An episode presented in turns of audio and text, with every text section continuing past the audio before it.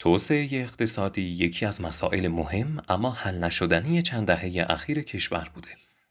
از جمله موانعی که برای توسعه اقتصادی شمرده میشه، تمرکز گرایی، بروکراسی اداری، عدم انسجام ارکان حکومت، نگاه منفی به سرمایه گذاران و از این دست.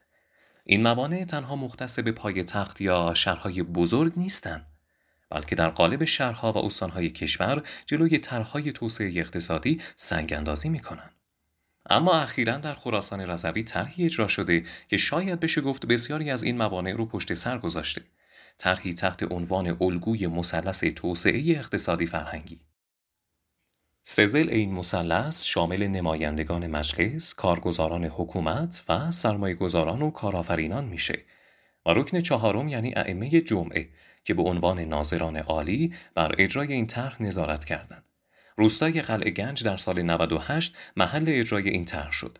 بنابراین بر اساس حوزه های انتخابی به دوازده منطقه اقتصادی تقسیم شد و برای هر منطقه یک معین اقتصادی در نظر گرفته شد. اجرا و پیاده سازی پروژه های تر در هر منطقه به عهده معین اقتصادی اون منطقه بود. ضمن اینکه هر معین اقتصادی موظف بود که اطلاعات کاملی از اون منطقه رو جمع آوری کنه و در راستای ترویج طرح و جهتدهی فکری مردم اون منطقه به طرح کمک کنه. این طرح با مشارکت اعضای دیگه مثلث اجرا شد و مثل هر پروژه دیگه نقاط قوت و ضعفی هم داشت.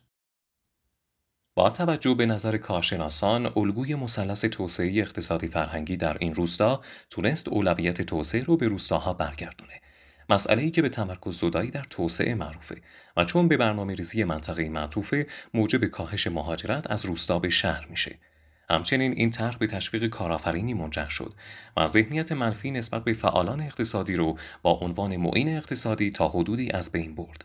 به علاوه کاهش بروکراسی اداری و تسریع کسب و کار در منطقه رو هم موجب شد.